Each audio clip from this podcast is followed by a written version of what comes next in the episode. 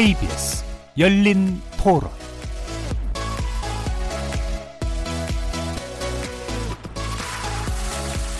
안녕하십니까. KBS 열린 토론 정준희입니다.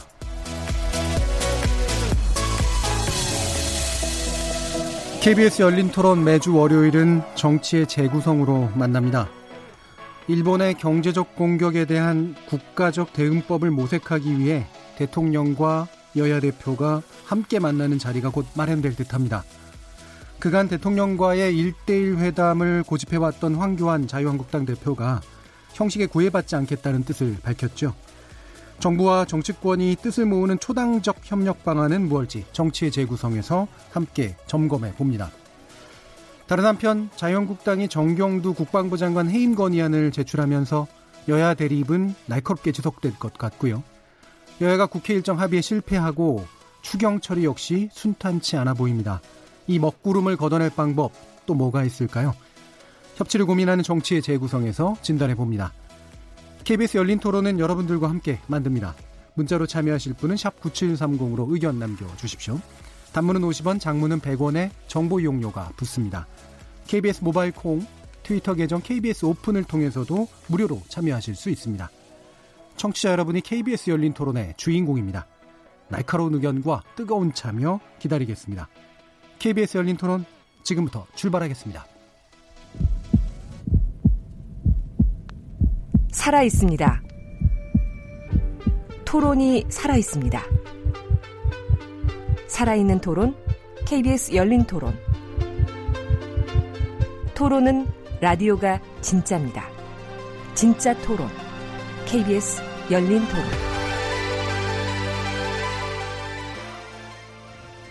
정치의 재구성 함께 해주실 네 분의 논객 소개합니다. 먼저 최병목 전 월간조선 편집장 나오셨습니다. 네, 안녕하십니까. 자, 그리고 고재열 시사인 기자 나오셨습니다. 네, 안녕하십니까. 배종찬 인사이트 K 연구소장 나오셨습니다. 안녕하십니까. 그리고 이준석 최고위원이 출장인데요. 정태근 전 한나라당 의원 모셨습니다. 안녕하세요. 예, 안녕하세요. 자, 이렇게 네 분과 함께하는 KBS 열린 토론 월요일 코너 정치의 재구성은 영상으로도 생중계되는데요. KBS 모바일 콩 보이는 라디오를 통해서도 보실 수 있고요.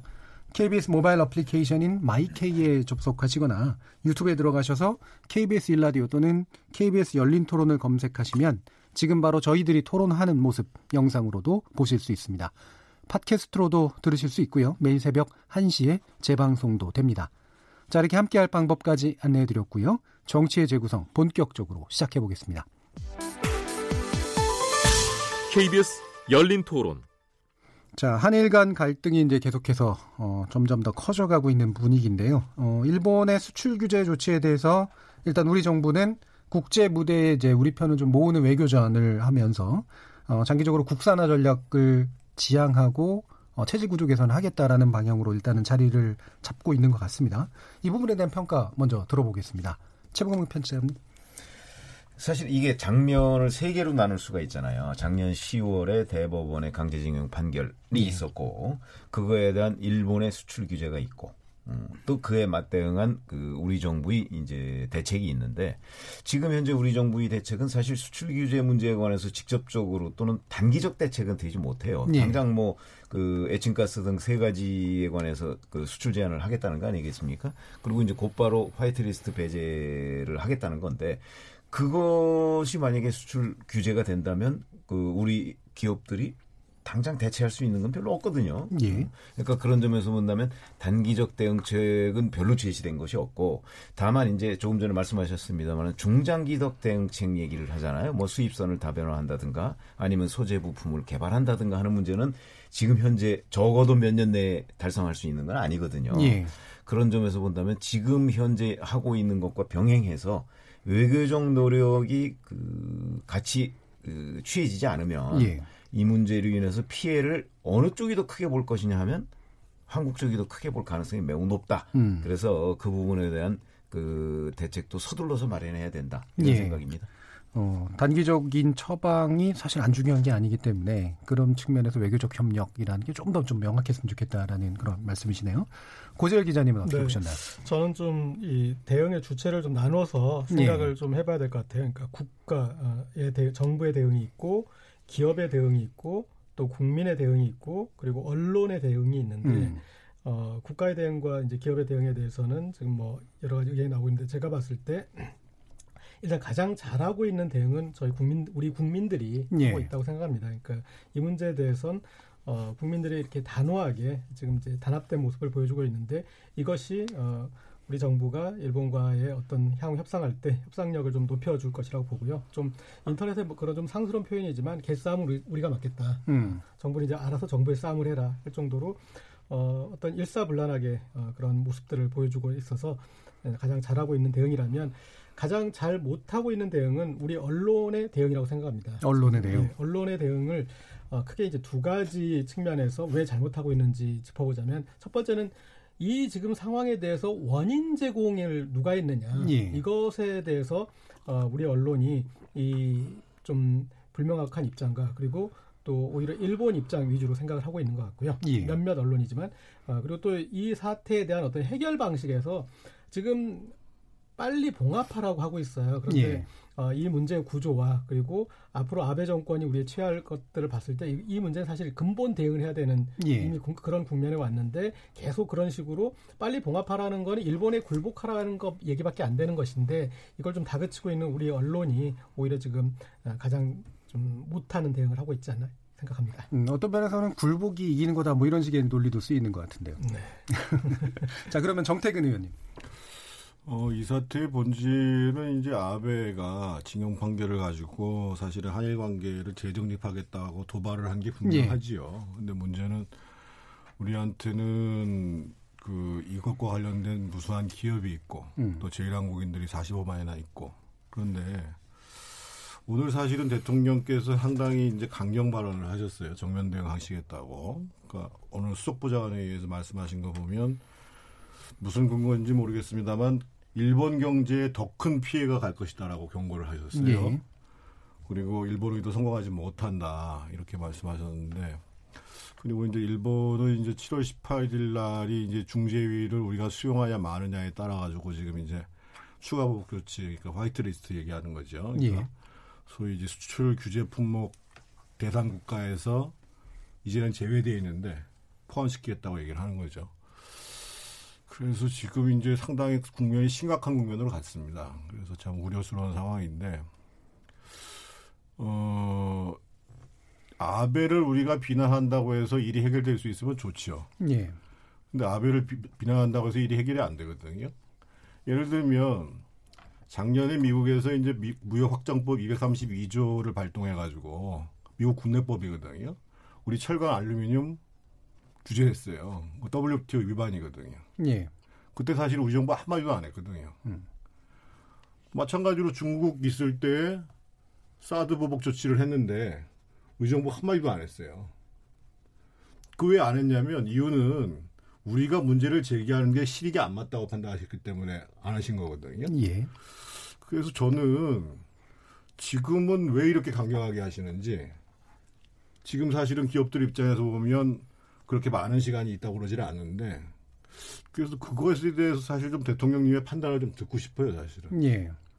그때는 일단 옳았다라고 보시는 건가요? 사드 때라든가 아니면 미국과의 관계에 있어서는? 아, 그렇죠 실익을 위해 가지고 그런 선택을 한 거죠 예. 그러니까 지금도 따라서 전략적으로 그러니까 침묵한다거나. 그때는 실익을 가지고 중시하셔가지고 판단하셨는데 예. 예. 지금은 이제 소위 이제 우리도 이제 저항적 민족주의가 깔려 있으니까 예. 그러니까 이제 명분이라는 것들을 어, 상당히 중시하시는 거죠. 예. 그러니까 예. 지금 대통령께서 이렇게 강경하게 나오시는 그 대통령 나름대로의 전략이나 철학이 뭔지 음. 그것을 저는 이해하기 어렵다는 거예요. 예. 알겠습니다. 배정찬 소장님.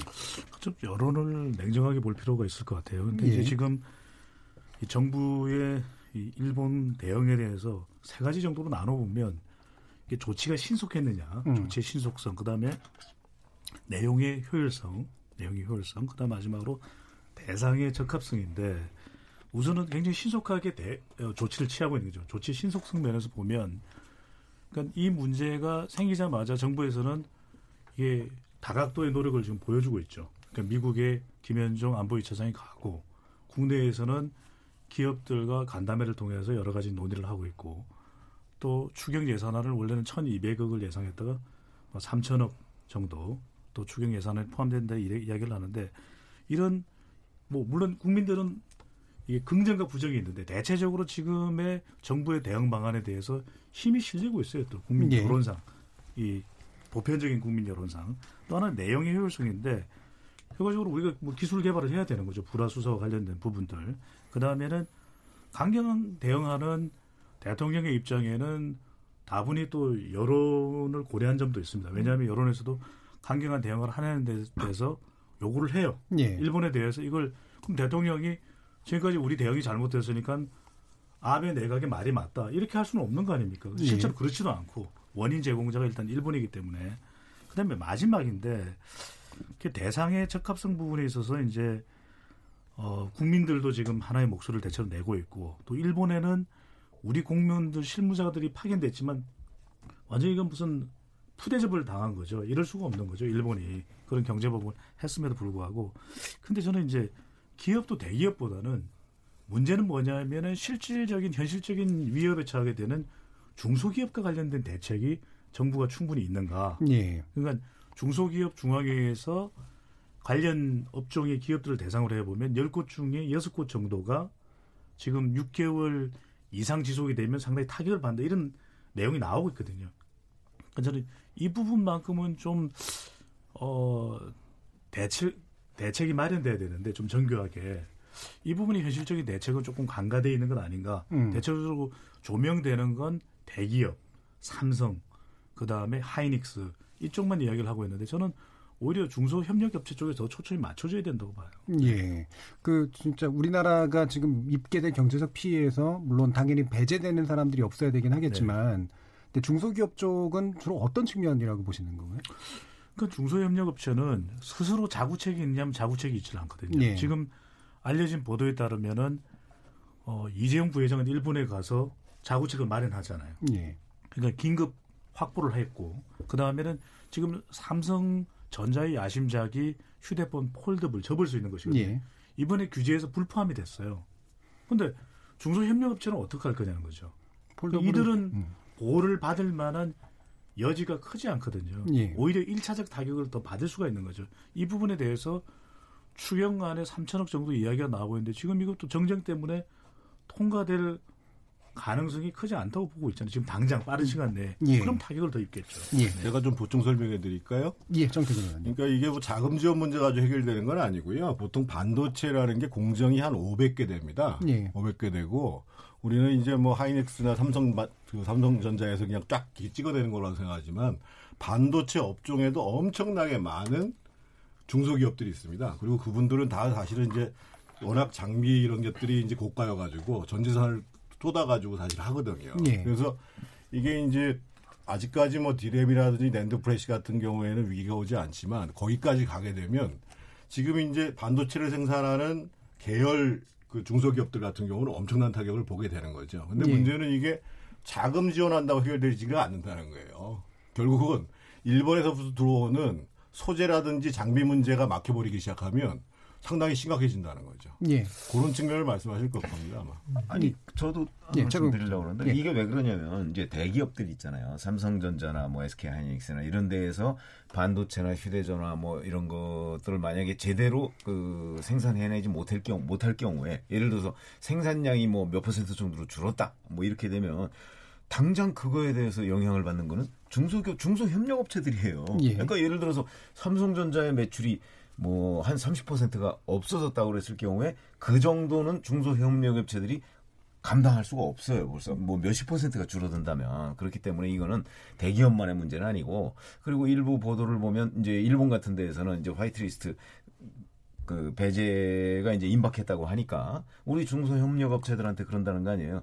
아니 그럼 기계 같은 거 이제 앞으로 몇 달 거를 미리 좀 확보를 해놔라 이런 식으로 얘기를 한다는 건데 이제 기업 차원에서 예, 예.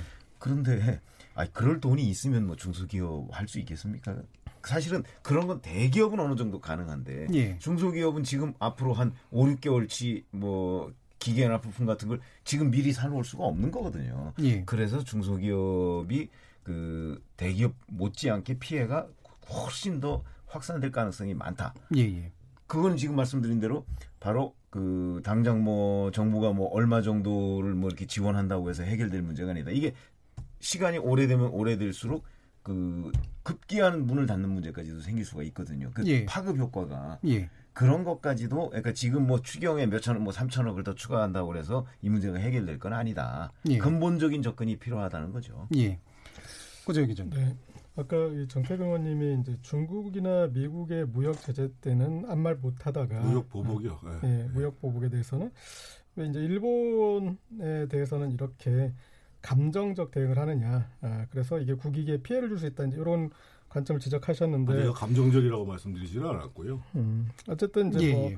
일관되지 않은 대응을 네, 하고 있다는 거고. 제가 봤을 땐 그게 단순히 어떤 그 아베의 도발에 대해서 미워서 감정적인 대응이라기보다는 오히려 아베에 대한 실체적 인정이라고 생각합니다. 왜냐하면 뭐 현실적으로 어쨌든 아베는 장기 집권을 할 수 있고 그런 상황에서 어, 이 프레임에 대해서 어, 이 제대로 된 어, 대응이 필요하다라는 그런 판단이 있지 않았을까 이렇게 보고요. 어, 그리고 이 지금 이제 일본의 소재 산업이 이런 식으로 어, 국가의 어떤 그 외교에 이용당할 수 있다라는 거, 그거는 이제 일본의 기업 입장에서 보면 국가 리스크지 않습니까? 예. 그것에 대해서 어, 적극적으로 한번 부각을 해서 일본의 그 산업 틀까지 우리도 그러면 어, 문제 제기를 한번 좀 해보겠다라는 이제 그런 것이고요. 그래서 모르겠어요. 그러니까 근데 제가 뭐 경제 전문가가 아니기니까 이런 어떤 정부의 대응이나 판단이 어, 그 옳았는지 그거를 이렇게 할 수는 없지만 어쨌든 어, 그런 쪽으로 이제 판단이 모아졌고 지금 중요한 것은 이제 그것을 어떤 식으로든 구현해 내느냐가 어, 관건이 될 것 같습니다. 예. 근데 제가 한 가지 더 여쭤보고 싶은 게, 그러니까 이제 누구한테 여쭤보시는 건가요? 뭐 고 기자님한테 여쭤보든지 음. 그 지금 이제 아베가 상당히 무리하게 하고 있고 사실 외교 문제를 경제 문제로 풀라고 하고 있는데 예. 이게 사실은 트럼프가 똑같은 방법을 하는 거 아니에요. 자국산업을 명분으로 해가지고 전통적인 국제 외교 질서를 깨고 자유 자유무역주의를 깨고 있단 말이에요. 예. 근데 이제 대략 예를 들면 미국의 그 국민 총생산이 대략 한 19조 정도 달러 됩니다. 그리고 중국이 한 14조 달러 되거든요. 그러면 이제 불과 한 1.3배 차이예요. 그런데도 불구하고 중국이 계속 끌려가죠. 그러니까 분명하게 미국에서는 중국에 대해서 향후 4차 산업혁명 이후의 기술 패권 문제를 가지고 사실은 노골적으로 경제 보복을 하고 있는 거거든요. 예. 근데 이제 이거를 똑같이 지금 아베가 우리한테 하려고 그러는 거예요. 뭐 이따 제가 반도체 산업 문제 따로 말씀드리겠습니다. 일본은 한국만 지금 대상으로 하고 있지 않습니까? 아니 그러니까요. 예. 그런데 미국한테 중국이 한 1.3배 정도뿐이 차이가 안 나는데도 계속 질질 끌려다니고 있잖아요. 예. 근데 일본 같은 경우가 한 국민 총 생산이 5조 달러 돼요. 예. 우리가 한 2조, 1조 6천억 달러 되고. 그러면 사실은 우리는 훨씬 더 버겁거든요. 그래서 뭐 이런 얘기를 하면 뭐 많은 분들이 무슨 뭐 친일파냐 도착해고냐 이런 말씀을 하시는데 경제적 실익이라는 것을 외교의 지금 핵심 기준으로 설정해야 되는 것이 아닌가라는 문제 제기를 하는 거거든요. 근데 혹시 정태근 의원님 그러면 아베 총리의 지금 태도가 예를 들면 강경하게 한국 정부가 대응을 안 하면 발언상으로 지금의 지침이나 방침이 바뀔 거라고 보시나요? 충분히 가능성이 있어요. 아 그렇습니다. 네, 그 중국하고 미국하고 관계와 또 우리하고 일본 관계를 단순하게 그런 경제 규모로만 비교할 수는 저 없다고 생각하고요. 그러니까 또 어느 쪽에서 이렇게 어, 무역 흑자를 더 많이 하느냐 그런 것도 또 그런 요소도 중요하고 그거는 예. 좀 복합적으로 봐야지. 예, 그리고 또 이 일본의 이런 소재 산업이 어, 그런 어떤 국가의 그런 외교적인 무기로 쓰인다라는 거 그런 측면이 뭐 향후 일본과 다른 중국 뭐 다른 나라와의 어떤 관계에서 어, 더 어, 이 향후에 영향을 미칠 부분까지 생각하면 이것에 대해서는 뭐 단순하게 그런 경제 규모 가지고 판단할 그런 간단한 내용은 아닐 것 같습니다. 예, 좀 더 나가보죠. 이제 아까 그 배종찬 소장께서도 그 미국 문제 얘기를 하셨잖아요. 그러니까 미국과의 외교 지금 이제 김현정 이제 제2차장이 주말에 이제 미국에서 돌아왔는데 이런 미국을 지렛대로 삼는 방식, 뭐 현재로서는 뭐 거의 몇 개 안 되는 이제 탈출 방식인 것 같긴 한데 어떻게 평가하시나요? 당연히 시도를 해야 되겠죠. 우리 예. 국민들도 이게 국제사회에 호소하는 방법을 이야기를 하고 있습니다. 그 방법 중에는 미국이 뭐 동북아에서 조정 능력을 가지고 있는 국가이기 때문에 미국에 가서 이야기를 할 수 있는데 미국도 표면적으로나 공식적으로는 어느 한쪽 편을 들긴 힘들 그렇겠죠. 거예요. 예. 그래서 우리가 WTO에도 노력을 하는데 저는 이 건은 일단은 우리 국민 여론을 조금 명쾌하게 이해를 하고 있을 필요가 있는데 우리 국민 여론은 크게 흔들리지는 않습니다. 물론 이제 뭐 100이면 100 똑같은 의견은 아니지만 그 우리 국민들에게 과연 이번 한일 관계 경색의 책임이 누구에게 있는지 일본에게 있다가 명백해요. 그러니까 한국 갤럽이 자체 조사로 지난 9일부터 11일까지 실시한 조사이고요. 전국 1,005명 휴대전화 RDD 조사 표본 오차 95% 신뢰 수준 플러스 마이너스 3.1%포인트 응답률 15% 자세한 사항은 조사 기관의 홈페이지에서 확인 가능한데 이번 한일 관계의 일본의 경제 보복 조치로 인한 한일 관계 경색이 누구에게 책임이 있느냐 분쟁이 누구에게 책임이 있느냐 일본 정부가 61%입니다. 예. 그리고 우리 정부의 책임은 17%, 양국 모두에게 책임이 있다가 13%. 그러니까 야 17% 있지 않느냐 한국 정부 책임. 근데 이것 가지고 전체를 이야기할 수는 없는 것이거든요. 그런데 예. 뭐냐? 저는 이게 그동안 꾸준히 감정 대결을 해온 거죠. 일본 국민들은 문재인 대통령을 싫어하고 우리 국민들은 아베 총리가 죽어라 싫어요. 그런데 이런 상황이 초래될 것에 대한 예견이 있- 있는 것이었거든요. 예. 그래서 저는 지금 이걸 나누어 볼 필요가 있다. 그러니까 일본 정부 아베 내각에 대해서는 우리가 강경한 대응을 하지만 피해를 입는 건 우리 기업도 분명히 있거든요. 예.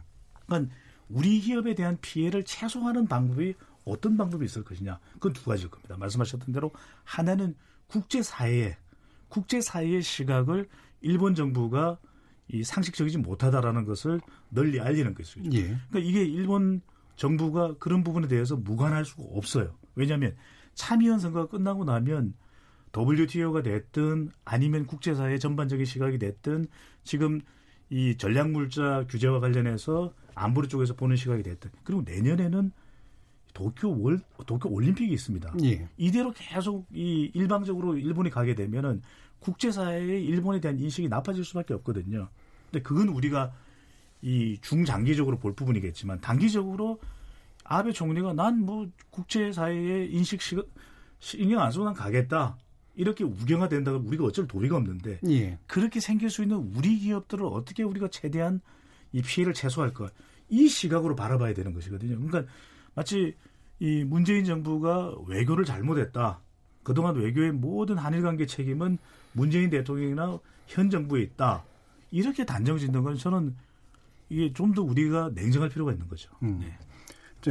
그최 기자님은 미국과의 관계 지금 어떻게 전망하세요?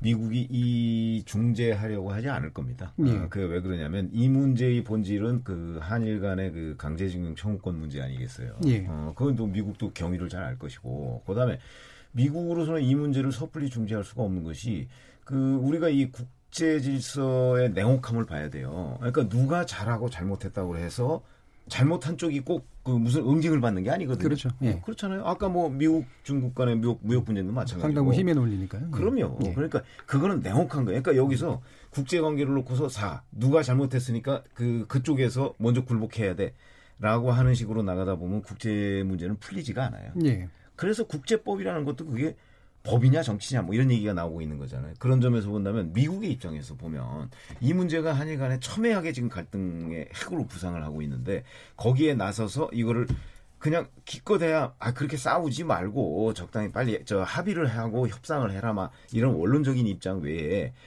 실질적으로 들어가서 이 뭐 청구권 문제를 어떻게 할 것이며 그다음에 강제징용 판결 문제를 어떻게 하고 뭐 이런 거를 조정하려고 하지 않을 거예요. 예. 그렇기 때문에 지금 뭐 김현정 청와대 안보실 2차장은 가서 뭐 미국이 우리의 입장을 100% 이해했다 이런 식으로 얘기를 하더라고요. 이해는 하죠, 이해는. 그러나 거기에 따른 행동은 나서지 않을 것이다. 음. 그러면 이게 예를 들어서 참여연 선거가 끝나고 그 앞으로 몇 개월 정도 지나서 한일 간의 갈등이 훨씬 더 심각해졌다고 할 때는 미국이 나설 것이냐. 그건 뭐 그때 가봐야 알지만 그래도 저는 섣불리 나서려고 하지 않을 것이라고 봐요. 왜냐하면 이게 굉장히 뿌리 깊은 문제이고 또 일본이 참여연 선거 끝났다고 그래서 갑자기 이런 그 이렇게 드라이브 걸던 것을 확 그 뭐 위축시킨다든가 하지를 저는 않을 거라고 보거든요. 예. 그러다면 이게 생각보다 심각한 문제로 발전할 가능성이 있기 때문에 그 미국이 여기서 그 중재를 하지 않을 것이다. 그래서 우리 우리는 뭐 미국한테 그런 거 요구를 하고 뭐 요청을 할 수가 있지만 미국이 나서지는 않을 것으로 봅니다. 음.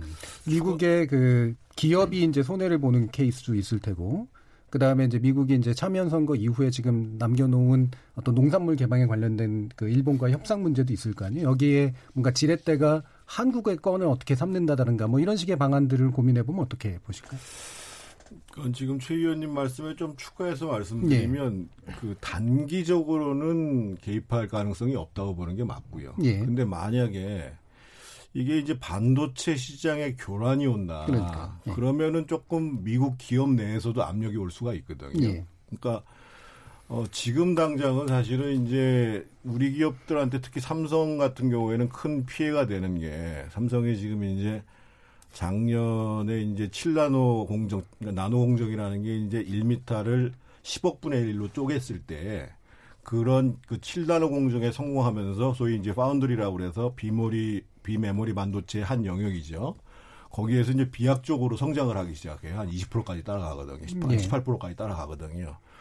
그래서 이제 그러고 이제 소니가 이제 독점하고 있는 이미지 센서 시장도 삼성이 한 20% 정도 따라갔고 그래서 그런 삼성 같은 경우에는 타격이 올 수가 있어요. 이 문제가. 예. 단기간에 해결이 안 되면.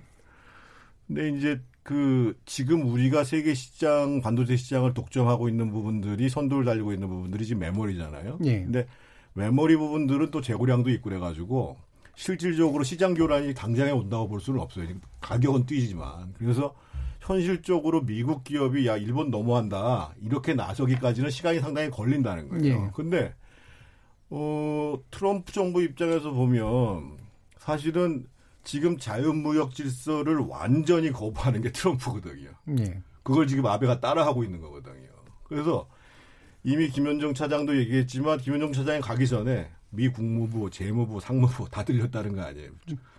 그리고 이제 저는 뭐 외교 전문가는 아닙니다만 이런 정도의 강경한 조치를 아베가 구사할 때는 미국하고 상의 안 했다고 볼 수가 없거든요. 예. 그래서 결국은 미국이 나서도록 하려면 현재 일본과 우리가 대안으로 하고 있는 것에 대한 간극을 좁히는 작업들이 해야 선행돼야 된다. 일정 정도가 되고 난 다음에 아, 이 정도는 우리 한미일 축이라는 것이 중요하고 좀 비핵화의 문제, 북한의 비핵화의 문제 있으니까 이 정도는 좀 미국이 나서도 좀 조정을 해줘야 되는 거 아니냐. 그 정도까지가 진전이 되지 않는 이상은 지금 미국이 나서기 쉽지 않을 것 같아요. 일단은 장기적이고 그 다음에 갭이 먼저 줄어야 된다라고 보시는 거네요. 예. 근데 예, 고정 기자님. 예. 뭐, 뭐큰 틀에서는 뭐 음. 같은 얘기인데 근데 조금 디테일에서 이렇게 좀 차이가 있다면 미국이 이렇게 우리는 완전 나서지 않겠습니다. 우리는 관여하지 않겠습니다. 이런 입장 정도는 아닐 것이고, 예. 어, 그러나 이 중재를 한다라는 거는 어, 특히 이제 이 지금 아베 정부 입장이 강경하기 때문에 약간의 압박도 필요한데 그런 정도의 역할은 절대로 뭐 하지 않겠죠. 그러니까 예. 그러나 어, 중재를 하는 척은 하겠죠. 음. 그러니까 좀 어, 우리가 그래도 좀 어, 틀을 만들겠다는 그런 쪽은 나서겠지만 그러나 행동으로서 그러니까 말로는 중재를 나서는 그런 행동이 말은 가겠지만 행동이 뒤따르는 정도의 실제적인 중재가 이루어질 거라고는 보기는 예. 어려울 것 같고요. 어, 그리고 아, 서로 지금 이제 한국과 일본이 서로 주고받는 카드도 지켜볼 것이고, 어, 그리고 뭐 WTO의 판단이나 이제 여러 가지 그런 어, 옳고 그름에 대한 판단 과정도 좀 지켜보면서 어, 이거는 그 한참 뒤에나 기대할 수 있는 그런 상황이 예. 아닐까 싶습니다. 근데 그거보다는 조금 더 미국상에 우리한테 어려운 게 제가 보니까 김영정 그 김현정 차장이 돌아오면서 중재 요청을 하지 않았다라는 것은 실제 요청 안 했을 수도 있고 얘기를 해봤더니만 지금 씨도 안 먹히더라 해서 공항에서 내리면서 김현정 차장이 그러잖아요. 미국에다 중재 요청하지 않았다고 얘기하잖아요. 그건 미국 쪽이 당분간 중재에 나설 생각이 없다라는 것이 이미 확인이 됐다라는 거거든요. 음, 그렇게 확언할 수 있나요, 근데? 아, 김현주 차장이 얘기하잖아요. 아니, 그러니까 그, 그게 그 방금 해석하신 내용. 해석이죠, 해석. 예. 아, 물론 해석인데. 예. 아니, 우리가 미, 요청을 안 할 리가 미, 미국까지 가가지고 그 얘기 하나 뭐 하는 왜냐면 그 제가 상대 확언하시길래 그게 해석에 뭔가 근거가 있나 했는데 그거는 아니고 아니신 거고요. 아, 저는 뭐제 제 얘기가 거의 맞다고 봐요. 예, 알겠습니다. 바로 또 넘어가서 지금 어쨌든 오늘 논의의 또 중요한 부분이 그 여야 대표 회동 그리고 대통령과의 회동 문제인데 어, 지금 황교안 대표가 형식을 상관하지 않고 이제 만나겠다라고 하는 게 뭔가 초당적 협력에 먼저 태도를 먼저 보이면서 뭐 일각에서는 이게 이제 당내 상황에서 약간 리더십이 약간 의심받고 있던 것들을 좀 어, 돌파하기 위한 어떤 시도일 것이다. 일종의 양수겸장일 것이다라는 그런 해석들이 있는데요. 최병욱 기자님 어떻게 보십니까? 아니 제가 보기엔 당내 문제를 돌파하기 위한 카드라고 보지는 않아요. 그렇진 않다. 어, 그렇지 예. 않고 오히려 이게 이제 일본 문제가 가지고 있는 특수성이라고 예, 보거든요. 그렇겠죠. 이 예. 한일 관계 문제에 관해서 객관적 상황에서 얘기를 하다 보면 꼭 뭐로 몰려요. 뭐 무슨 외군이 뭐 무차로 몰려요. 그렇죠. 객관적으로 보다 보면 예, 예. 항상 밀- 그 그런 식으로 몰리거든요. 예. 근데 한국당도 어차피 문재인 대통령을 비판하지 않을 수가 없잖아요. 예. 어? 그러니까 문재인 대통령을 비판하다 보면 이게 외구로 몰리거든요. 음. 어. 그러니까 저는 그런 문제, 그러니까 이게 만약에 이게 한미 간의 문제라면 황교안 대표가 저렇게 하지 않을 거라고 봐요. 예. 자기네들 원칙이 있죠. 음. 음, 그렇기 때문에 지금 한일 간의 문제이기 때문에 이 문제는 그 한일 간의 문제에서 문재인 대통령을 그냥 그 객관적으로 비판만 하고 있으면 본인들이 훨씬 더 지금 난관에 처할 가능성이 있어요. 예. 저는 오히려 그런 문제를 돌파하기 위한 카드라고 보는 거죠. 음. 그러니까 자기들로서는 지금까지 뭐 자 양자 회동 그걸 꼭 받아야 된다 이렇게 얘기했던 거 아니에요. 예. 그런데 그 원칙마저 지금 무너뜨리고 청와대와 이 양자 회동이 아니라도 좋다고 받아들인 거 아니에요. 예. 그런 점에서 본다면 뭐 당내의 리더십을 확보하려면 오히려 청와대와 이런 식으로 각을 세우는 게 낫고 음. 그런데 지금은 그걸 무너뜨렸단 말이에요. 예. 그거는 한일 관계의 특수성 때문이다 예. 저는 조금 다르다고 예, 봅니다. 배종태 그러니까 소장님. 음. 최명무 기자께서 말씀하신 것도 저는 100번 이해가 되고 그 이유도 분명히 있다고 봐요. 예. 근데 그건 이제 지지율이 잘 나갈 때의 이야기겠죠. 음. 최근 들어서는 이 자유한국당 지지율도 주춤하거니와 황교안 대표의 지지, 지 지율도 심상치가 않아요. 예. 그렇다면 이런 상황에서는 내외부로 흔들리거든요. 또 지금 위기 상황인데 제1야당이 이 부분에 대해서 뭔가 책임 있는 정당의 모습을 보이고 있느냐. 그렇지 못한 경우에는 오히려 아까도 말씀드렸죠. 정부의 문재인 대통령의 강경 대응에 다수의 여론의 힘을 실어주고 있다니까요. 음. 그러면 이런 부분에 대해서 제1야당의 역할이 분명히 있는 거거든요. 그렇다면 여기에 분명한 이유가 있는 거죠. 어떤 형식이든 상관없다. 위기 상황인 거예요. 여기서 들어가서 책임 있는 정당의 모습을 보여야만 지지율이 반등할 계기가 마련되겠죠. 또 하나, 최근 들어서 황교안 대표가 뭔가 대안을 내는 게 잘 안 보이잖아요. 예. 그러니까 항상 이야기를 드리지만 황교안 대표가 아니라 황대안 대표가 돼야 돼요. 왜냐하면 3년 가까운 대선까지 가려면 이게 장기 승부입니다. 근데 지금 중요한 고비에 와 있죠. 한일 관계가 경색됐으면 이때 본인이 이런 부분에 대해서 대안을 책임 있게 내놓지 못한다면 당장 나올 수 있는 얘가 내부의 내부의 도전을 받는 거죠. 왜 지지율이 또 주춤하면 그렇다면 홍준표 전 대표도 뭐 하고 있느냐 제1야당 대표가 또 한 번 또 김병준 전 비대위원장도 과연 이것이 제1야당의 당 대표의 모습이냐 예. 이런 비판에 직면할 수밖에 없기 때문에 저는 당장 들어가서 오히려 이렇게 되면은 문재인 대통령과 황교안 대표의 양자 구도가 된단 말이에요. 예. 그러면 이 부분이 형식과 상관없이 만나자는 거니까 그렇게 되면 오히려 자기의 위상이 조금 더 확보될 수 있는 여지는 있어 보이고 한 가지만 더 말씀드릴게요.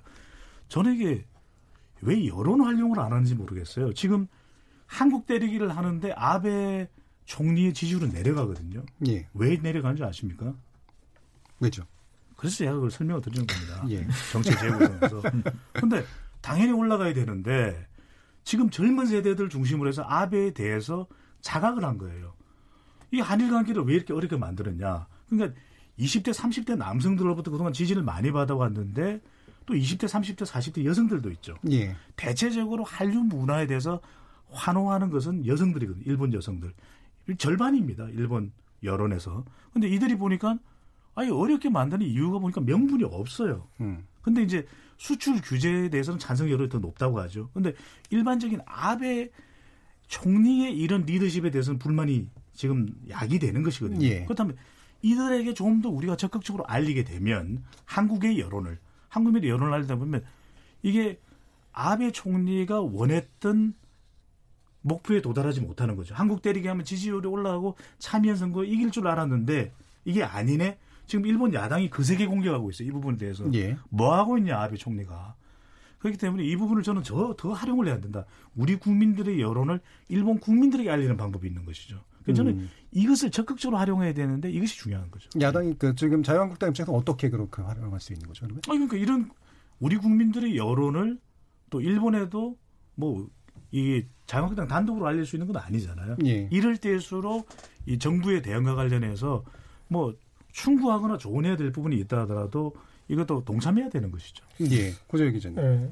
그러니까 자유한국당에서 이제 여론을 감지한 거죠. 그러니까 지금 국가적 위기 상황으로 가고 있는데 그 원인이 원인이 내부다. 그러니까 문재인 정부가 잘못해서다 라고는 여론이면 지금 강하게 예. 갈수 있을 텐데 어, 국민 여론은 위기인데 그 위기는 외부의 원인이다. 예. 아, 바로 뭐 아베 총리의 이제 도발인데 어, 그럴 경우에는 어, 이게 이제 원인이 외부에 있는데 내부만 공격하는 그 입장이 아무래도 어렵지 않겠습니까? 그리고 예.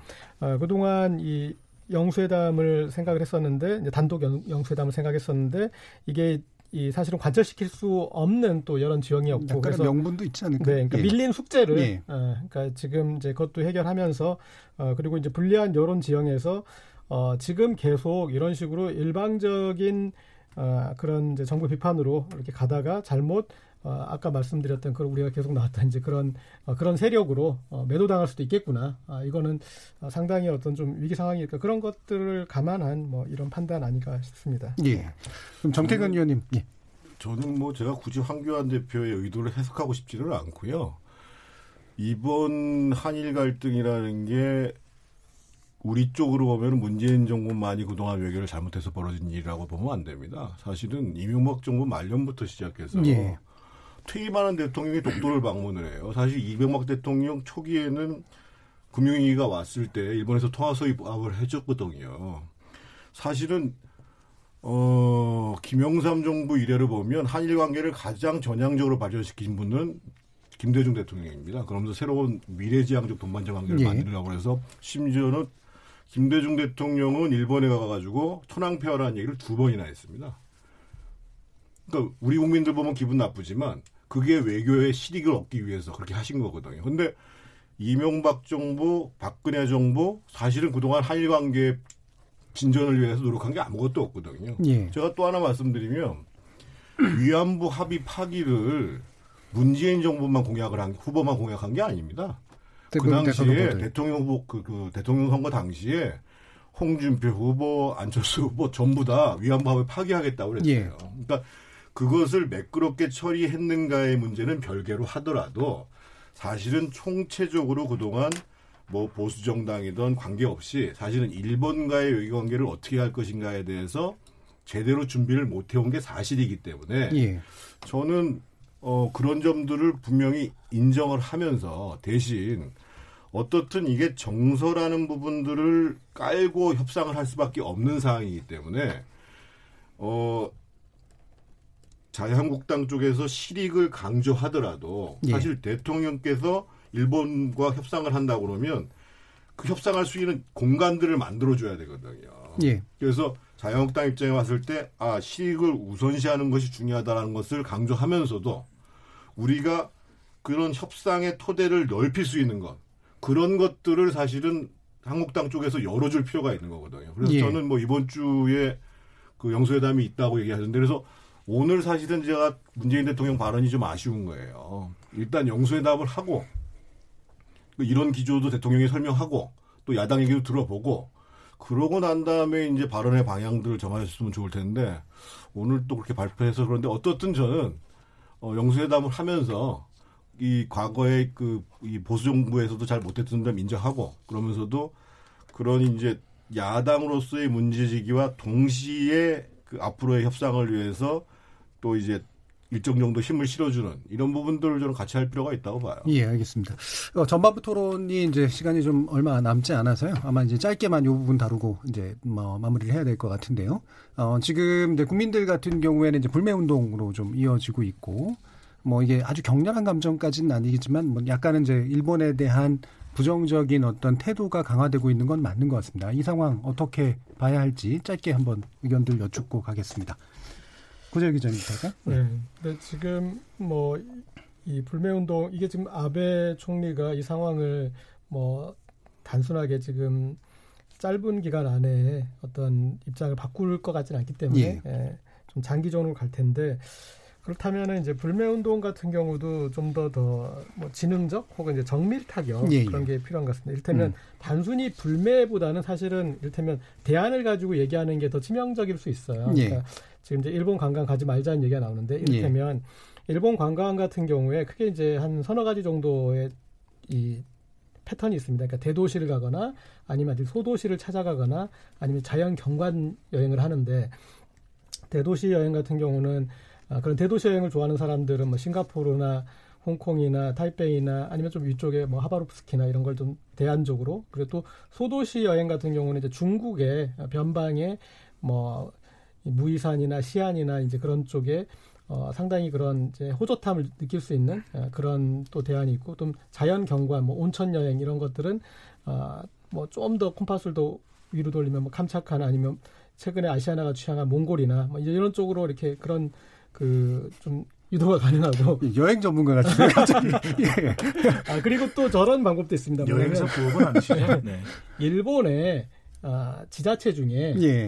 그 고치현이나 이와테현 그리고 음. 나가노현, 오키나와현 여기는 특징이 뭐냐면 야당 현 지사예요. 야당 지사. 네, 그래서 특히 뭐 오키나와 지사 같은 경우는 아베 총리와 완벽하게 대립각을 음. 예. 그러면 이제 이런 불매 운동에서 아 이런 곳은 우리가 가주겠다. 외려? 할수 있고. 음. 예. 그리고 이 불매 이 관광에서는 뭐가 가장 치명적이냐면요. 일단 항공 노선이 빠지면 광, 그 여행사들은 여행을 빼게 돼 있습니다. 예. 그래서 그 항공사들이 다른 대안적인 아까 제가 말씀드린 그런 쪽으로 유도를 하고 그렇게 어, 그런 식으로 적극적으로 가면은 어, 일본의 지역 중에 한국 여행객들의 절대적으로 의존하고, 의존하고 있는 음. 적들이 많이 있습니다. 뭐 예.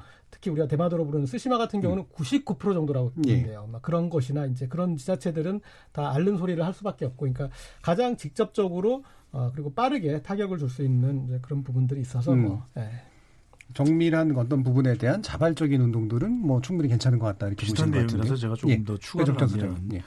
그러니까 정부에게 이걸 모두 책임을 돌릴 수 없습니다. 그런 예. 성격이긴 한데 한 가지 아쉬운 것은 국민들의 눈에 또 어떻게 비칠 수 있냐면 그러니까 대미 대북 관계에 대해서는 아주 비중 있게 신경을 쓰는데 일본을 좋고 싫어하고의 의미가 아니라 그럼에도 불구하고 일본은 같이 가야 될 수밖에 없는 나라거든요. 예. 그러니까 이 대일 외교를 좀 더 두텁게 하는 그런 전략적인 구상이 있었어야 되는데 말하자면 뭐 지금 특사 이야기가 나오고 있기는 한데 저는 그래서 우- 우선적으로 김대중 전 대통령 때의 국정 운영에서 우리 상당히 반면 교사할 내용이 많거든요. 그래서 뭐 일본에 대한 아베에 대한 그런 감정은 차치하고 일본 국민들을 대상으로 해서 문화 그다음에 역사 이해 교류를 현 정부에서 훨씬 더 좀 강화했더라면 예. 이걸 강화해 오히려 우리가 더 주도적으로 우리가 과거사의 잘못된 부분을 일본 국민들에게 알리겠다. 그걸 좀 했으면 좋았을 것. 두 번째는 공공 외교 강화인데 지금 이런 상황에 가서 아베 주변에 있는 인물들에게 이야기를 해줄 사람이 한 사람 마땅치 않다라는 것. 이거 참 저는 너무 안타깝거든요. 그러니까 JP나 박태준 같은 사람 물론 꼭 두 사람에 대해서 우리가 모든 걸 긍정적으로 평가할 수는 없지만 그런 외교들을 좀 진중하게 해왔던 사람이 있더라면 적어도 아베 총리의 친구가 있을 거고 동생도 있을 거고 뭐 사촌형도 있을 거 아니겠습니까? 찾아가서 이 지금 아베 총리가 이렇게 가면 안 된다. 이게 한일 관계에 정말 원수가 된다. 즉, 이 공적이 된다. 그런 걸 좀 이야기할 수는 왜 없는지. 마지막으로는 이건 늘 해왔던 건데 저희는 우리는 이게 너무 이 언발의 오줌 내기식 인기영변식인데 국제사회에 일본의 이런 이 무모한 대응, 무모한 조치 이런 부분에 대해서 과거사 비롯해서 이걸 좀 계속 지속적으로 환기를 시켜야 되는데 일정한 시간이 지나고 나면 또 다시 중단되고 중단되고 그래서 저는 이 부분들을 좀 현 정부에서 더 무게 있게 비중 있게 좀 계속 추진했으면 좋겠습니다. 예, 네. 국내 국민들의 감정 문제를 얘기를 하는데 좀 약간 다르다 생각했더니 이제 외, 그 외국 국민에 대한 네네, 공공외교에 네네. 대한 이런 얘기를 좀 강조해 주셨네요. 예, 최병 기자님. 그 일본 제품 불매 운동이나 뭐 아니면 이제 그 일부 국민들 있는 반일 감정이나 뭐 이런 문제는 사실은 이게 정부 한일 간의 정부 간 그 촉발된 일이긴 하지만 예, 이거는 정부가 개입할 수 있는 부분은 저는 아니라고 그렇죠. 보거든요. 이게 예. 자발적으로 일어나는 예. 일이잖아요. 예. 다만 여기에서 정부의 역할이라고 한다면 저는 지금과는 좀 다르게 이걸 자꾸 그 약간 부추기는 듯해서 확전 양상으로 끌고 가는 것보다는 음. 정부는 오히려 이런 문제에 관해서는 그건 손을 확실하게 긋고 음. 예. 저는 cool down 시키는 방향으로 가는 것이 옳다 이렇게 음. 보거든요. 어, 예. 왜 그러냐면 지금 뭐 공공외교 얘기를 잠깐 그 하셨는데 사실 일본과 우리의 공공 외교의 이 격차가요. 뭐 예를 들어서 미국을 상대로 한 외교만 봐도 적어도, 예. 굉장히 많이 차이가 있습니다. 그거 예. 뭐 다 아실 거예요. 그렇기 때문에 우리가 이, 그 1대1로 맞대응하기가 현재의 그 여건상 쉽지가 않아요. 예. 어, 그렇기 때문에 그런 거는 정말 중장기 대책으로 필요한 음. 것이고 다만 요 부분에 관해서 뭐 일본 제품 불매 운동이나 뭐 여행 뭐 자제 뭐 이런 음. 것들 있잖아요. 그런 부분은 정부는 좀 어떤 식으로든 거기에 개입하지 않았으면 좋겠어요. 예, 예, 예. 정태근 의원님. 그최 의원님 말씀에 공감을 하고요. 어, 민간에서 자발적으로 하는 것은 뭐 좋을 수도 있고. 근데 이제 문제가 되는 것은 그것을 경제적 효과로 비교하는 건 첫 번째로 하지 말아야 되고요. 예. 왜냐하면 이제 오늘 전경련 보고서가 대략 연간 만약에 white list 제재까지 들어온다 그러면 일본이 한 30조 정도 피해가 갈 거고 우리가 한 170조 정도 피해가 간다 그러니까 경제적으로 비교하는 것은 바람직하지 않고 두 번째로 지금 최 의원님 말씀하신 것처럼 이게 이제 정당이나 정부가 이것을 부추긴다. 이렇게 되면 상황이 더 심각해진다는 거죠. 그거는 어디서 나타나냐면 옛날에 이제 센가쿠도 가지고 미일 간에 이제 중일 간에 이제 분쟁이 있었을 때 중국 공산당에서 학생들 시켜가지고 데모하고 그랬죠. 막 때려부시고 막 그랬잖아요. 그래서 그게 굉장히 나중에 후과가 왔었어요. 예. 그래서 절대로 뭐 정부가 선동하는 것처럼 또는 뭐 지금 여당의 무슨 위원장이 항일 운동하자고 얘기를 하는데 이런 거는 하지 말아야 되고요. 세 번째로 민간에서 자발적으로 하더라도 정말 그 좀 세련되게 그러니까 위법하거나 폭력적인 것을 행사하는 것은 절대 안 된다는 거죠. 예. 그러고 이제 나머지 민간에서 하는 거야. 그거에 예. 대해서는 뭐 애국심의 발론데요. 예. 저는 뭐 국민들이 뭐 잘 해주실 거라고 믿고요. 자, 강제징용 배상 판결에 대해 일본이 요구한 제3국 중재위 회부 여부에 대한 우리 측 답변 시간이 이제 이번 주 목요일입니다. 어, 뭐, 기로가 될지 아니면 또 다른 어떤, 어, 안 좋은 길로에 연결이 될지는 잘 모르겠는데요. 어쨌든 초당적으로 그리고 각자의 자리에서 나름의 노력과 대응을 해나가야 될 필요가 있지 않은가 싶습니다. 정치자들 의견 듣고 정치의 재구성 후반부 토론 이어가도록 하겠습니다. 지금, 지금 여러분께서는 KBS 열린 토론 함께하고 계십니다.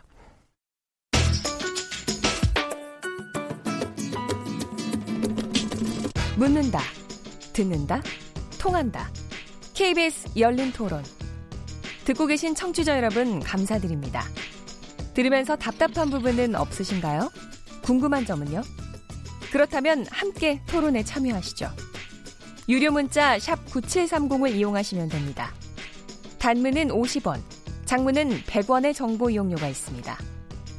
스마트폰 어플리케이션 KBS 모바일 콩을 통해서도 무료로 참여하실 수 있습니다.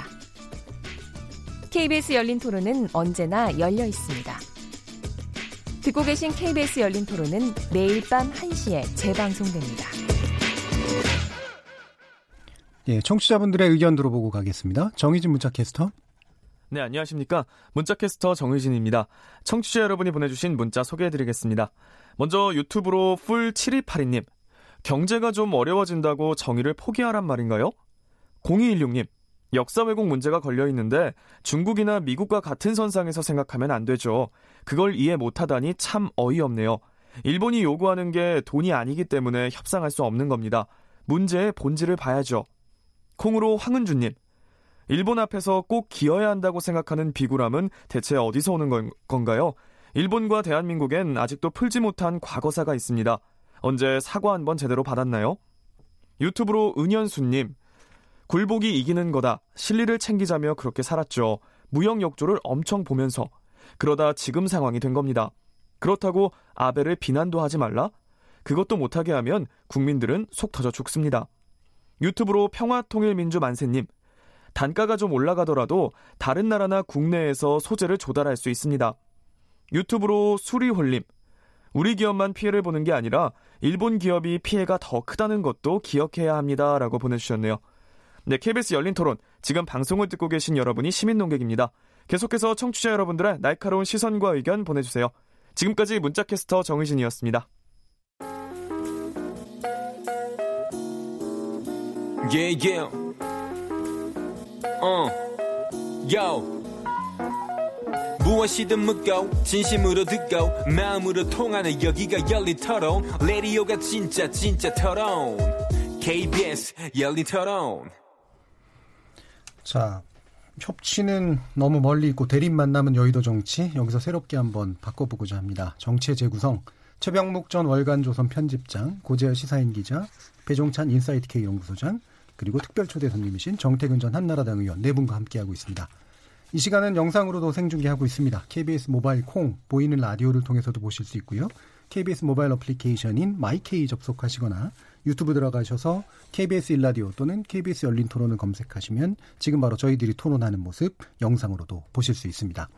후반부 토론 국회 상황 좀 이야기를 나눠보려고 하는데요.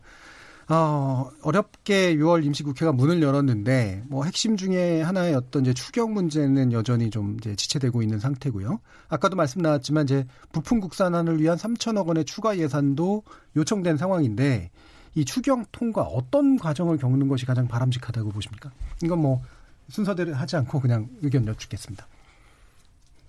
네, 최병 추경은 현재 예결 위해서 심사 중이잖아요. 예. 어, 그리고 사실은 이제 3당 원내대표들이 그 18일과 19일에 본회의를 열어서 이제 처리를 하자. 추경은 19일날 처리하는 추경 거로 19일. 어, 이렇게 이제 합의를 했었는데 예.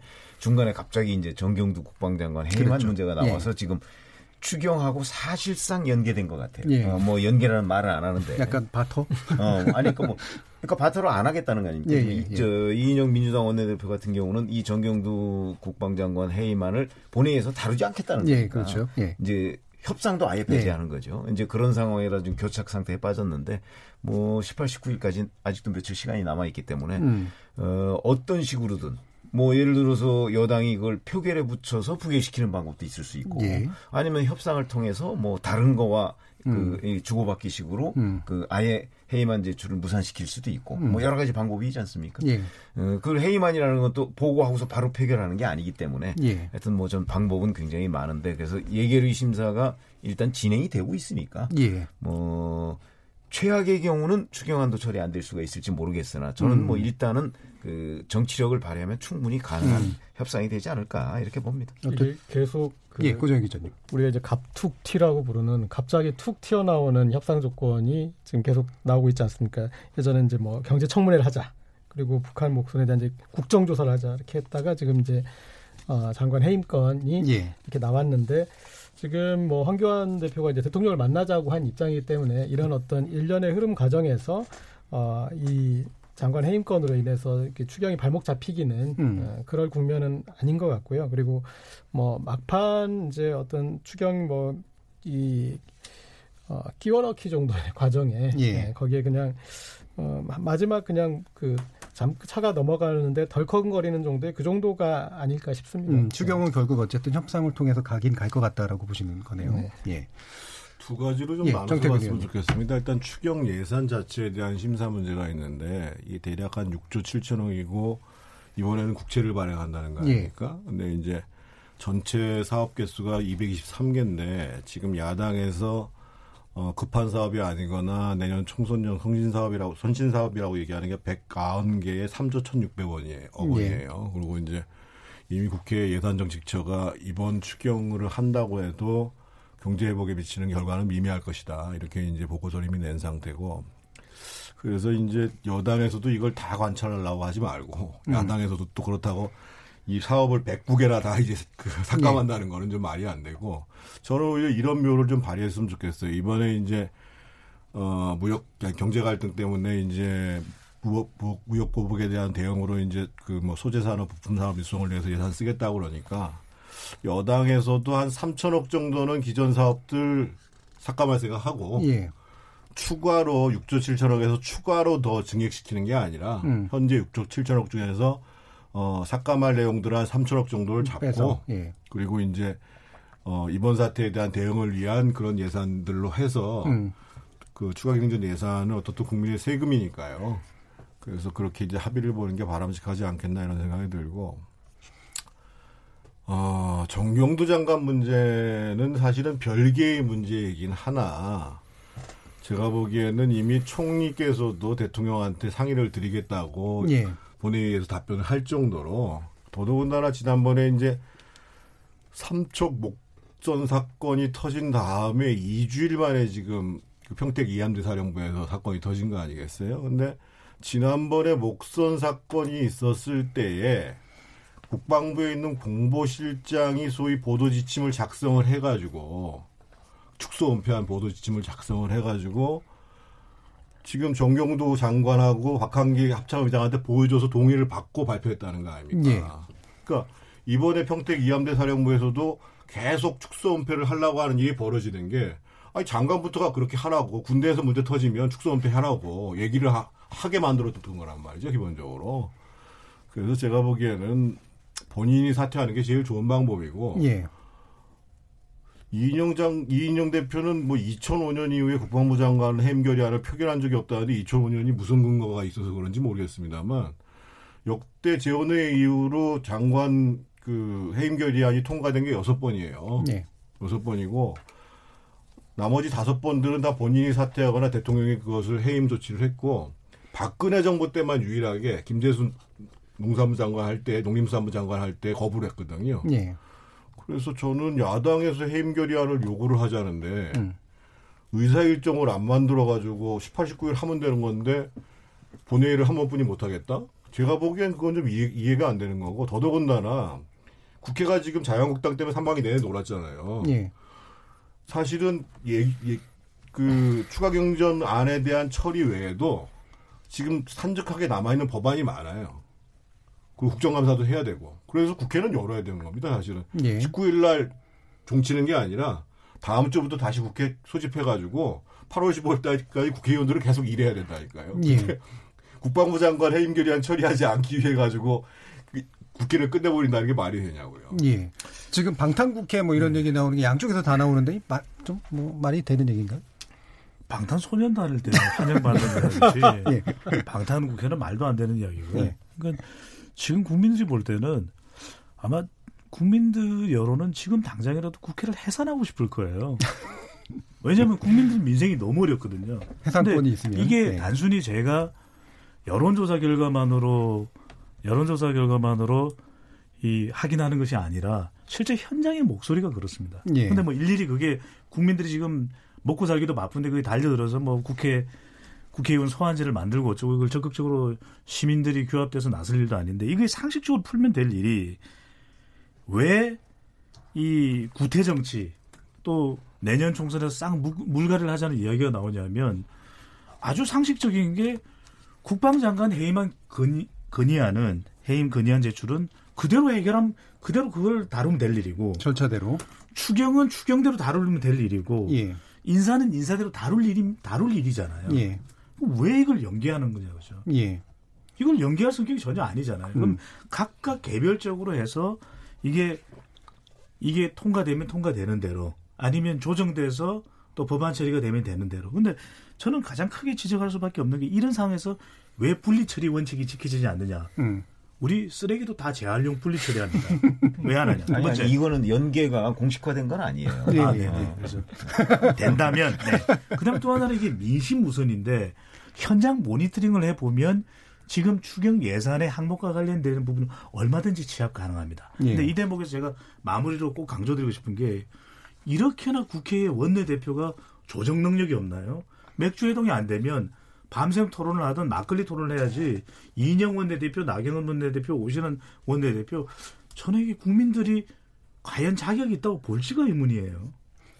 근데 제가요, 그, 좀 염려스러워서 말씀드리는데, 이 국회 해산 문제를 이렇게 함부로 쉽게 말씀하시면 안 됩니다. 예를 들면, 지금도 예를 들면 지금 여론이라요. 평택 목소, 아니 그 여론인데, 저는 그런 여- 국회를 해산하겠다는 여론조사가 있는지 모르겠습니다만, 해산할 수 있는 법적 근거도 없고, 근데 예를 들면 지금 하태경 의원 같은 사람이 없으면, 일본이 수출 규제 위반하고 있다는 걸 누가 밝혀내요?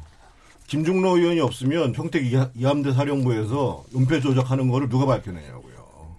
어떻든 국회가 비난받는 거는 마땅합니다. 그렇다고 해가지고 이것이 헌법적 구조인데 이거를 자꾸만 뭐 아, 저러니까 저거 없애버리는 게 나. 네.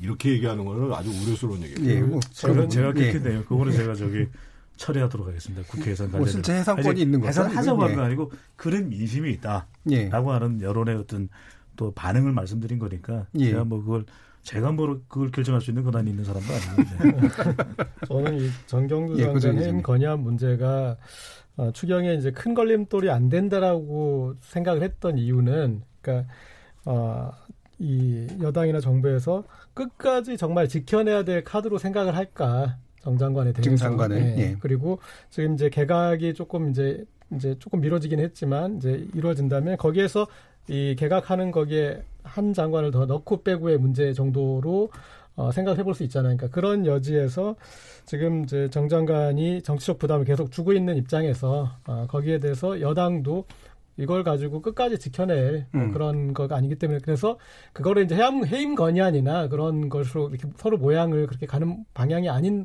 차원에서도 충분히 예, 얘기가 될 수 있는 그런 예. 그런 정도의 카드라고 생각을 해서 예. 네. 아니 아니, 그리고 저게 실제 예, 해- 저기, 저기. 해임 건의안을 만약 국회에서 표기를 붙인다 그럴 때 통과된다는 보장 없잖아요. 그렇죠. 지금 예. 현재 자유한국당과 바른미래당이 이제 뭐 공동으로 제출했는데 그거 뭐 합쳐봤자 어차피 과반 안 되거든요. 통과될 가능성이 높을 것 같은데. 아니 그러니까 그러니까 또 계산 해 보셨나요? 그 말씀을 제가 드려요.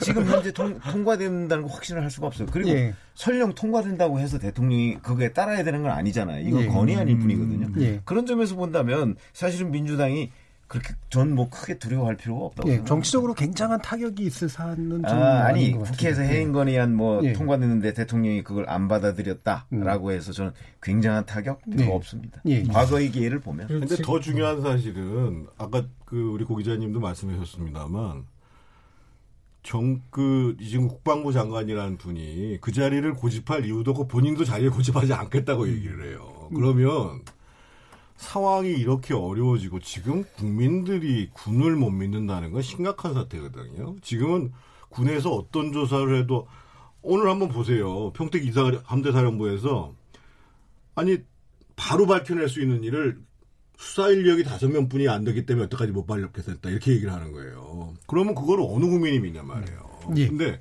이렇게 국민으로부터 불신을 자초하고 있는 군대 이게 지금 저는 뭐 문재인 정부 탓을 하고 싶지 않아요. 무슨 일부에서는 뭐 남북 관계가 되니까 기강해가 어쩌고 저쩌고 얘기하는데 그 이전에 지금 우리 한국 국방부와 군 내에 상당한 문제가 있는 것이 분명한 거예요, 지금. 예. 알겠습니다. 그러면 그거를 정돈한다는 차원에서 이 문제를 접근할 필요가 있는 거죠. 예. 그리고 저는 이제 큰 그러겠네요.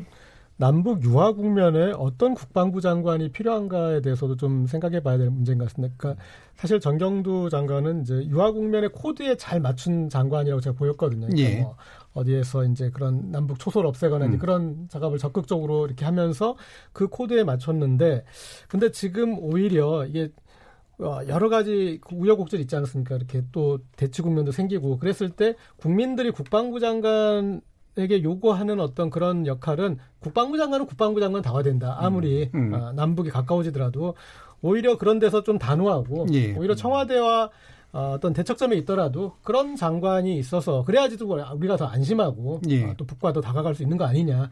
이제 그런 장관이 필요한데 지난 1년 좀 안 됐지만 정경두 장관이 보여준 모습은 그런 모습이 아니었고 음. 어, 그래서 제가 봤을 때는 지금 이 어떤 그 교체나 이런 거에 대해서 어, 그런 꼭 지켜야 되고 반드시 이렇게 해야 될 그런 정도의 에, 그런 인물은 아닌 것 같습니다. 예. 자, 이제 마무리 토론할 시간이 다가왔는데요. 어, 시간이 많이 남지는 않아서 원래 좀 더 많이 얘기하고 싶었습니다만 지금 이제 나머지 이제 정당들 문제도 좀 봐야 되는데 정의당 심상정 의원이 다시 아니나 다를까 당 대표로 복귀하면서 법여권 분류를 거절했습니다. 그리고 지금 민주평화당은 분당 얘기도 나오고 있고요. 예, 바른미래당은 또 내용이 깊어지고 있는 이런 분위기인데, 어, 이런 이제 정당 간 역학관계, 그러니까 지금 여야 대표적인 여야 정당을 제외한 나머지 정당들 간의 역학관계 같은 것이 어떻게 펼쳐질지에 대해서 간단히 의견들 여쭙겠습니다. 최병국 기자님. 사실은 심상정 의원이 이제 정의당 대표로 복귀하면서 여당으로 법여권으로 분류하지 말아달라 이렇게 얘기를 했는데 법여권 분류라고 하는 것은 그동안에 정의당이 보여, 보여온 여러 가지 정책 방향과 행동들 때문에 그렇게 분류할 수밖에 없었던 거잖아요. 예. 그리고 지금 또 앞으로도 그럼 왜 이런 얘기를 했을까? 저는 이제 정의당이 목을 메고 있는 그 선거법 개정 문제, 음, 이제 연동형 비례대표제죠. 네. 아마 그 문제에 대해서 이제 더불어민주당을 압박하기 위한 방편일 네. 것이다라고 생각하고 만약에 본인이 신임 대표로서 정말 더불어민주당을 무조건 그 옹호하는 그런 정당이 아닌 자기네들의 독자적인 영역, 정체성을 만약에 지킨다고 한다면 네. 자연스럽게 기자들도 법률권에서 음. 저 빼줄 거예요. 음. 어, 그러니까 그거는 이제 본인이 하기에 달려 있는 것이고 민주평화당이나 바른미래당은 뭐 계속해서 분당 얘기 나온 지 지금 1년도 넘었잖아요. 그래서 이거는 물론 선거가 임박했기 때문에 선거가 예. 지금 9개월도 안 남았지 않습니까? 예. 임박했기 때문에 아마 선거용 이합 집사는 어느 정도는 있을 것이지만 것이다. 음. 당장 정기국회가 있잖아요. 한 한 달 뒤에. 그래서 그렇게 한 한두 달 내에 음, 무슨 뭐 분당이나 이런 게 있을 것 같지는 않고 선거가 임박하면 약간의 이합 집사는 불가피할 것으로 보입니다. 음. 저는 네, 제가 먼저 아, 말씀드릴게요. 네, 왜냐하면 예. 여론조사를 좀 예. 소개를 해드리는 예. 여론에 지금 더불어민주당과 자유한국당을 제외한 정당들의 지지율은 좀 미미한 상태잖아요. 예. 근데 이제 정의당이 그나마 정당 지지율이. 분전하는 예. 그런 지지율을 보이고 있는데 그래서 이제 연동형 비례대표제로 가자. 근데 연동형 비례대표제를 이야기하는 명분이 있는 것이 저는 그만큼 소수 의견이 좀 더 확보될 수 있는 의회 지형으로 가야 된다. 음. 그래야 각각의 저- 전문성도 살아나는 저는 심상정 대표와 같은 성향과 의지라면 저는 국회에 서 하면 안 되죠. 음. 네. 상처를 부세, 부세어라 심상정. 응, 근데 어. 저는 이런 생각이 듭니다. 왜 A라는 정당이 B라는 정당, 더 큰 정당과 또 이합 집산을 해야 되느냐? 저는 예. 오히려 이 다섯 개 또는 그 이상의 정당이 각각의 목소리를 제대로만 내주면 음. 국회가 또 국회의원이 존재하는 이유가 있거든요. 지금 예.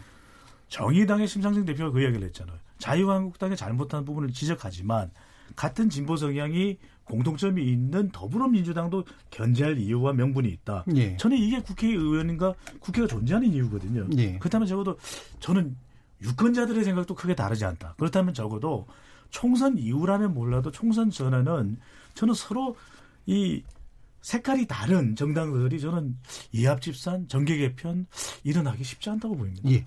정태근 의원님. 어, 지금 5월 넷째 주를 고비로 해가지고 이제 자유한국당 지지도가 빠지기 시작했어요. 예. 모든 여론조사에서요. 뭐, 뭐 이번 주 조금 올라가긴 했습니다만. 그리고 이제 당직 인사나 이런 걸 보면 친박, 과거 친박이었던 분들의 중심성들이 더 강화되고 있는 양상이고. 그래서 자유한국당의 중도로서의 외연 확장을 위한 노력을 할 것 같지 않은 모습으로 예. 보여지고 그런 상황 속에서 지금 이제 지난주에 보면은 민주평화당에서 분당 가능성들을 얘기하고 있거든요. 그래서 오히려 향후 정치권은 제3지대로의 해처모여가 하나 가능성이 음. 있지 않겠는가. 그게 얼마만큼 힘이 될지는 모르겠습니다만 이런 거 하고 두 번째로는 그 지금 말씀하신 것처럼 과연 정의당이 선거법 개정이 안 된다고 하더라도 어, 지금 법료 그룹이 아니라 오히려 더 확실한 진보적인 자기 목소리를 가지고 정치권 내에서 안착을 할 것인가. 예. 이게 큰 관심거리라고 봐야죠. 알겠습니다. 고재혁 기자님. 한 30초. 저는 뭐 예. 그 난파선에서 뛰어내려도 다시 난파선이라고 생각합니다. 예. 그리고 이미 어, 지난 그 과정에서 어, 계속 어, 보여줬던 게 어, 여기 이 난파선에 탈출해서 탈출선인 줄 알았는데 탈출선이 더 위험하더라. 그래서 본선으로 복귀하기도 하고 또 다른 배와 합치기도 했는데 또 다시 난파할 것 같아서 다시 뛰어내리려고 그러는데 거기도 역시 난파선일 것 같고 또 거기서 뛰어내렸는데 또 어, 우리 또 분리해야 되는 거 아니냐 뭐 이런 얘기까지 나오고 있는데 음.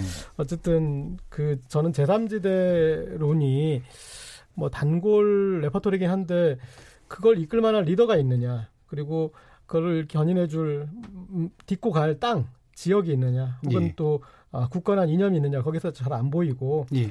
아, 다만 이제 이제 정의당 같은 경우에는 뭐 연동형 비례대표제를 좀 기대해 볼 만도 하고 예, 그리고 알겠습니다. 여기까지만 듣겠습니다.